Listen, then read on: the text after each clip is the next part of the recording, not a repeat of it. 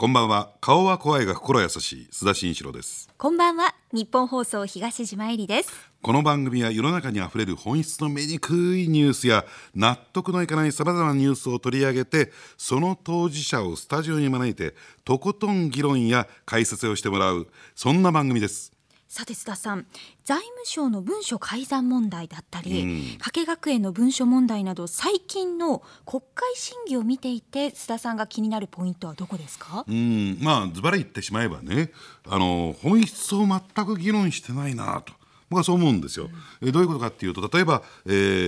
財務省の文書改ざん問題、これ森友学園問題でしょ。森友学園問題の本質って、なんで8億2000万円の値引きが行われたのか、ね、大幅な値引きが行われたのか。加計学園の文書問題というのは、ね、総理の官邸の意向だと言っても、その意向っていうのはどうなの？お友達だから認めてくれっていうことじゃなくて、ね、これ何十年にもわたって日本においてはよ、要するに獣医学部の開設が認められてなかった、その岩盤規制を要するに撤廃しましょうというね、そういった点の意向じゃないのかと。だからそういう本質についてほとんど議論が行われないでね、言ってみればそういう文書が出てきたとかね、あれ文書改ざんしたと、そういう入り口のところでチラチラねバトルやってるってのはなんかどうなのかなと、国会のレベルは低いなとね、そんな風に思いますよね。そういった意味で言うと、今日ね、そのレベルの低い国会議員を代表した、ね、最もレベルが高いのか低いのかよく分からない人が出てきますから、楽しみにしていただきたいなと。2度目のご登場になりますね、はい、須田慎一郎のニュースアウトサイダー、この後7時20分までお付き合いください。それではご紹介します。本日のお客様は日本維新の会衆議院議員の足立康史さんです。はい、よろしくお願いします。よろしくお願いします。これね、私がね、頼んで出ていただいたわけだから文句は言いたくないんだけども、この番組2回目っていうのは過去2人しかないんですよ。あ、そうなんですか。一人はですね、津川雅彦さん、日本のですね、俳優を代表する、ね、大御所大物。2回は2人目なんですか？いや、3人目なんですよ。あ、3人目なんですか。もう一人が安倍晋三さん。知ってます？安倍晋三さん。もちろんです。我が総理と仰ぐ。ね、そうです。その人と同格ってのも僕はどうも納得いかない。プロフィール紹介して。お呼びしたんですよね、須田さん。改めてご紹介しましょう。足立康史さん。足立さんは1965年大阪府茨木市のご出身です。京都大学大学院を修了後、通商産業省に入省。2012年衆院選で初当選。現在は日本維新の会所属の議員として活動していらっしゃいます。今日はですね、やっぱりね、ニュー国会の爆弾男と呼ばれている足立さんにですね、最近の国会についてちょっといろいろとお話を伺っていきたいと思うんですが、もう最近国会ぐちゃぐちゃですね。いや、もう最低ですね。先ほど申し上げましたけどね、もうこれ以下はないというぐらいね、もうひどい国会が続いてます。これ誰に責任があるんですか？やっぱりいろいろと文書を改ざんしたり隠蔽したりしてる、ね、霞が関も、問題だと思いますけども、もちろんね、霞が関のレベルもこれ問題でっていうのはね、やっぱり今まで甘やかされてきたんですよ。だから55年体制と言われてるね、自民党一党独裁の中でやっぱり霞が関がやっぱりなかなかずさんな状況はずっとあったと思うんですね。ただ今まではそれが隠されてきた。これをね、あらわにしていくことはもちろん大事なんだけど、それはそれでちゃんとね、政治のリーダーシップでちゃんと仕切っていったらいいのに、こうどこにも、先ほどおっしゃったどこに問題の本質があるかということに全くたどり着かないで、1年以上盛りかけ日本問題にね、やってるっちゃ、もう本当に僕はもう耐えられないですね。でこれを私がいろいろ言うもんだから、先ほどおっしゃった懲罰動議がね、私とうとうこの2月で6回目が出まして、楢崎彌之助さんがね、30年以上かけて6回だったんですよ。私5年で6回ですからね、そういう記録を打ち立てることになりましたけど、しかもその6回という点でいうと、野党が野党に対する懲罰動議っていうのは、過去をこう調べてみるとあれなんですね。そうなんですよ。公明党と共産党の間で1回しかないんですね。昭和51年に、もう共産党と創価学会公明党はもう仲悪いですから、だから昭和51年に1回あっただけだから、私は2回目から7回目まで野党同士の懲罰動議の記録を作ったんですね。ちょっと問題ですねすいません。その6回でもね、まあこれなんでこれが懲罰動議になるのかなと思うんですが、そういった点でいうとやっぱり、特にかつての、ね、民進党、今の立憲民主党にとってみるというとやっぱり探られたくないところがあったからではないのかなと僕は思うんですけども、そうですね、やっぱり辻元清美ばっかりこう、まあ、一応さん付けすると、辻元さんばっかり攻撃するんでね、向こうも躍起になってね、とにかく言論封殺に動いてきますね。もうでもその言論封殺という点でなぜ今日来ていただいたのかいくつか理由があるんですよね、はいはい、1点目はその森友学園に関する問題なんですよ。確かにあそこの、森友学園の学園用地、学校用地に関してもいろいろとわからないところだらけなんだけれども、その隣にある野田中央公園、この野田中央公園に関してもいろいろと問題があるんだということを、ね、足立さんしきりに言っておられますよね、指摘されてますよね。ただこの問題を指摘されているのは足立さんだけだし、でこれがなぜか不思議なことに私も思いますよ。14億の土地がいくらでしたっけ、2000万円に、ね、なぜ値引きされたのか、これについては非常に不思議なところがあるんだけども、マスコミ全く取り上げないですよね。そうなんですよ。だからね、本当私今ピエロみたいになってまして ねただやっぱりみんなね、結局国会っていうのはね、まあ、野党6党があります ねで野党6党がまあけしからんというか、ようわからん追及ばっかりやってるっていうのは事実です、でもね、自民党も悪いんですよ。その野党に気使ってね、辻元清美さんのパーティーに与党の議員がいっぱい行くわけですよ、結局与党も野党に気使って法案通してくださいって言ってね、野党は何でもあり、与党はひたすら我慢って僕は言ってるんですけど、これが今の国会なんです。例えば一つだけ例を挙げておくと、平和安全法制の時に民主党の議員が自民党の女性議員をぶん投げて怪我させたことなんですよ、暴行傷害事件ですよ、これ不問に付されてます。なんでかって言ったら平和安全法制を審議してほしいから与党と野党で取引するわけです、で私はそういう取引をしませんから、バンバンそういう懲罰動議が出てくるというのが今の国会ですね。そういう意味では異質な存在なんでしょうね。そうなんです。それでね、結局辻元さん今国対委員長でしょ、国会対策っていうのがね、やっぱりずっともう自民党できて60年、ずっとその自民党は国会対策でここまで来たわけです、だから大事な問題は全て自民党本部の中の非公開の場でやるわけです、で国会でじゃあ何議論してるか、それは野党に見せ場を作ってあげる、なるほどね、そういう取引をしてるわけです、昔55年体制の頃はだって料亭でお金渡してたんですから、自民党は、だからそういう野党も悪いけど与党も悪い、その両方と私は戦うもんだから、あるいはね、それ二正面作戦です、野党とも戦う、与党とも戦う、朝日新聞とも戦ってるわけです、だから今アメリカ軍もやらないようなね三正面作戦をやってるもんですから、なかなか私もしんどいと。もうじゃあそういう意味では日本で一番嫌われてる男と、そういうことですね、いうね、三票一両損っていうね、そう、三票一両損、でただね、私はここでね、実は維新の会もね、結構頼んなくてね、今回2月5日の私の予算委員会の後ね、維新も私を処分してきたんですよ、それなんでかというと、野党に気を使う与党、与党に気を使う維新の会、で処分してきたわけです。だから私いまだに国会で今マイク握れないんですね。あ、そうなんですか、処分中なんですまだ。だからこうやって今日須田さんにね、呼んでいただいて、こうやっていつまで続くんですかその処分は。いやもうずっと続けてもらおうかなと思っていや私はね、なんでかというとね、謝ればすぐ解除されるんです、それもね、留保付きの謝罪じゃダメです。全面謝罪しないと、許されないですね。だから私は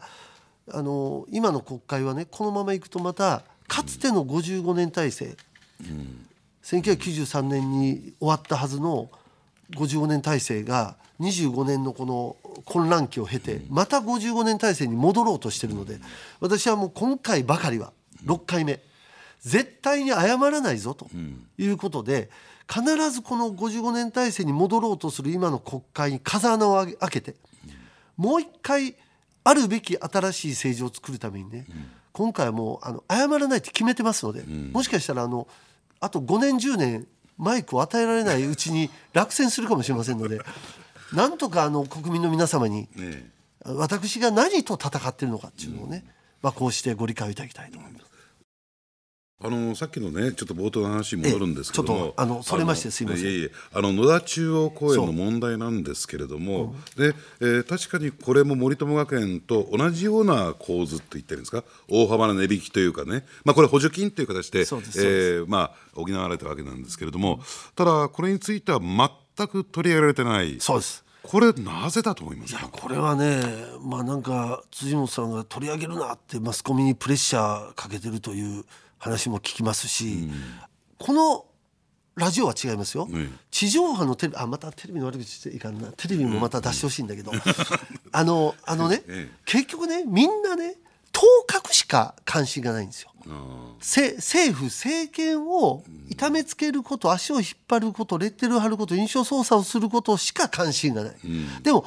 今の政治って大事なことはね、さっき言った A プラン B プランなんです、小選挙区制になって、いつ野党第一党がまかり間違ったら解散総選挙で権力握るかもしれないです、だから常日頃から野党第一党もチェックしておく、政府をチェックするだけじゃなくて、野党第一党もチェックする、だから与党と野党第一党が論戦を戦わせる、これが本当は大事なのにね、それは野党は能力がないからそれやりたくない、与党も楽なんです、この55年体制が、わーわー言われてるだけの方がね、政策論争されることの方が与党もしんどいんですね。だからそういうところに、与党も野党も安住をしている。でも足立君はですね、それじゃダメだと、やっぱり来たるべき、子どもたち、お孫さんたちの世代に引き継いで、引き渡していけるようなちゃんとした国づくりをもう一回ね立て直していくためには国会の在り方から変えるということでやってる、その素材がね今実は森かけなんですね。だから私はね、森かけから逃げるつもり全くないんです、あえて野党が1年間引っ張ってくれたんで、じゃあこれをてこにね本当の論戦をし、またあぶり出すべきもの、野党の闇というかね、そういうのを私はやろうと思って野田中央公園にも入っていってると。でこれね、やっぱりもう一点あってね、もしご存知だったら教えていただきたいんですけれども、奈良県下でね、関西生コンね、刑事件が、つまり、大阪府警奈良県警が家宅捜索かけたっていう一件があった。ね、でそれに政治家も野党の政治家もなんか関わってるような、ふうにも私は聞いてるんだけども、これは一切関西マスコミも含めて、全国マスコミもそうだけど出てきませんよね。やらないね。あれね、去年の12月にゼネストやったんですね、その関西の木が、それで言ったら若干中で今内輪もめ状態になってるんです、だから内輪もめをしたので、そこに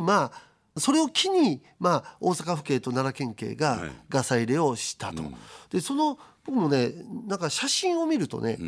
カンテレとね NHK のテレビカメラが映ってるんですよ。だからおそらくね取材には行ったと思うんですよ。映像はあるんですね。そうそう、多分あるはずなんです。ちょっと確認しないといけないけど、でももののそういうガサ入れをしてるいろんな動画とか、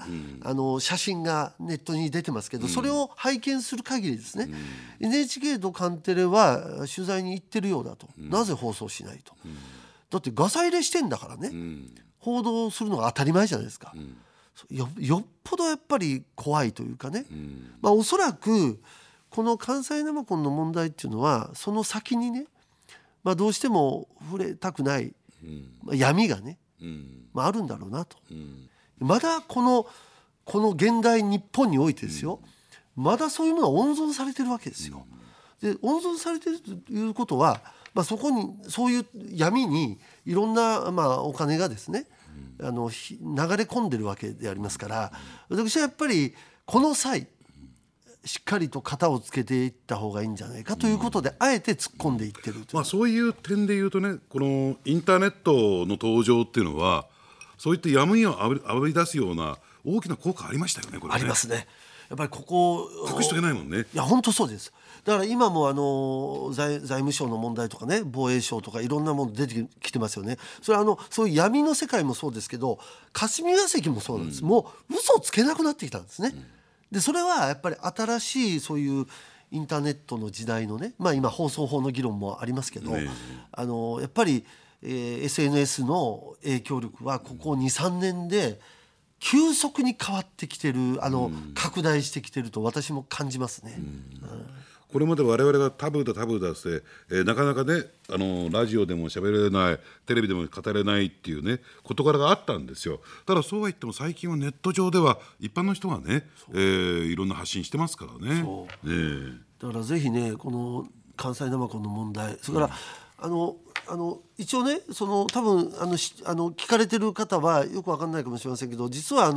関西生コンって今、実際にゼネストやったりしてこう問題になって労働組合ですからね。労働組合ですから、それでガサ入れもあったわけですけど、実は野田地区の籠池さんの籠池夫人のその携帯メールに出てくるんですね。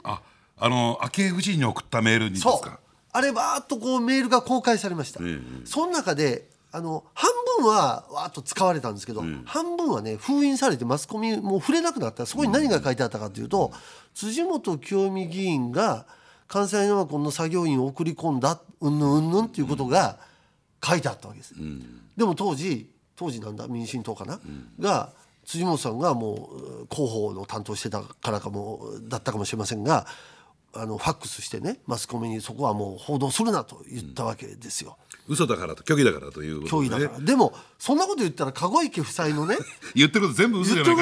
じゃないかとところが今のそのマスコミとか野党6党は都合のいいところだけは使うけど、都合の悪いところは消す。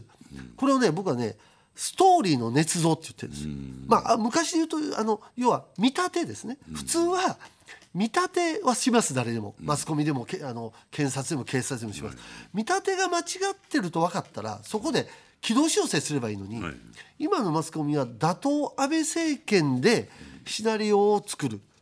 シナリオを作ったらそのシナリオを否定する情報が出てきたらその情報は隠す。朝日新聞を筆頭にね。で都合のいい情報だけでシナリオを作るもんだから、それは僕はシナリオの捏造だと言ってるんですね。本当にひどい状況ですね。野田地区の話だけもうちょっとお話ししていいですか。野田地区っていうのはね、東側の公園用地と西側の学校用地、これもともとね一つなんです。あれ、区画整理をして、同じ地歴なんです。でそれを豊中市がお金がないということで、その半分だけ公園用地としてか、本当はね全部豊中市が買いたかったんです。でも、お金がないという理由で半分だけ豊中市が公園用地として買った。残りが森友学園に行った、両方ともね同じ地歴で同じぐらいの広さ、だから近畿財務局が鑑定評価した数字は、公園用地も9億円、学校用地も9億円もう双子みたいな、土地なんです。で森友学園はその9億円が8億円引かれたっていうことで大騒ぎになってますけど、こっちのその公園用地は9億円が14億円までつり上がって売買が成立してるんですね。それは豊中市の、鑑定価格ですよね。で14億っていうのはね。そうです。で豊中市の鑑定価格が14億なんですが、それを僕はつぶさにその鑑定評価書を見たわけです、ね、不動産鑑定評価書。ほんならね、その近財が評価しているものはちゃんとね地下の埋設物を減額してるんですよ、その分を。ところが豊中市はね減額してない、ゼロなんです。ゼロっていうのは減額の割合ゼロ、要は減額してないんですね。でそれを言うとね、辻元さんはね、いや足立さんと、その14億っていうのは、そもそも麻生政権の時にセットされてた数字だから、私たちには民主党政権には責任がないと言って、足立はデマをばっかり言うとこういうわけです。でも違うんです。麻生政権っていうのは単に官邸とか一切してないんです。予算要求、要は補正予算ですからね。補正予算で仮置きで14ってなめなめの数字は確かに麻生政権の時にあったんですが、大事なことは予算じゃなくて決算ですから。実際にその予算を執行するときに何が起こったかなんです。民主党政権ができたのが2009年の9月、でその野田地区にがれきがどういうふうに散らばってるかが調査報告書が出てきたのが2010年年明けの1月。で豊中市が鑑定評価書を作ったのが2月19日、うん、売買契約が成立したのが3月10日なんです、うん、だから起こってるのは1月の瓦礫のつぶさに瓦礫の様子が分かったのが1月、うん、2月の鑑定評価3月の売買契約、これ全部民主党政権ですよ、うんうん、だから私はでそのねそのただねよく言われるのはそれ豊中市の問題だって言われるわけですよ、うん、いや豊中市の問題だけどそれに結局補助金全部つけたのは国交省なんですよ、国土交通省。その時の副大臣が辻元さんだというで、まあ、辻元さん副大臣というのが問題であれば 前原大臣でもいいんですけど、うん、少なくともこの補助金の担当、うん、それから大阪航空局の担当、うん、交通は全部辻元副大臣の担当だったんです、うんうん、だから担当副大臣に説明を求めて何が悪いんだと。だって君たちは、うん安倍総理とか昭恵夫人とか、うんね、関係ないのに、うん、こじつけて1年間引っ張ったんだろうと、うん、君たちがこじつけるんだったら俺だってこじつけるよ。いやこじつけるというか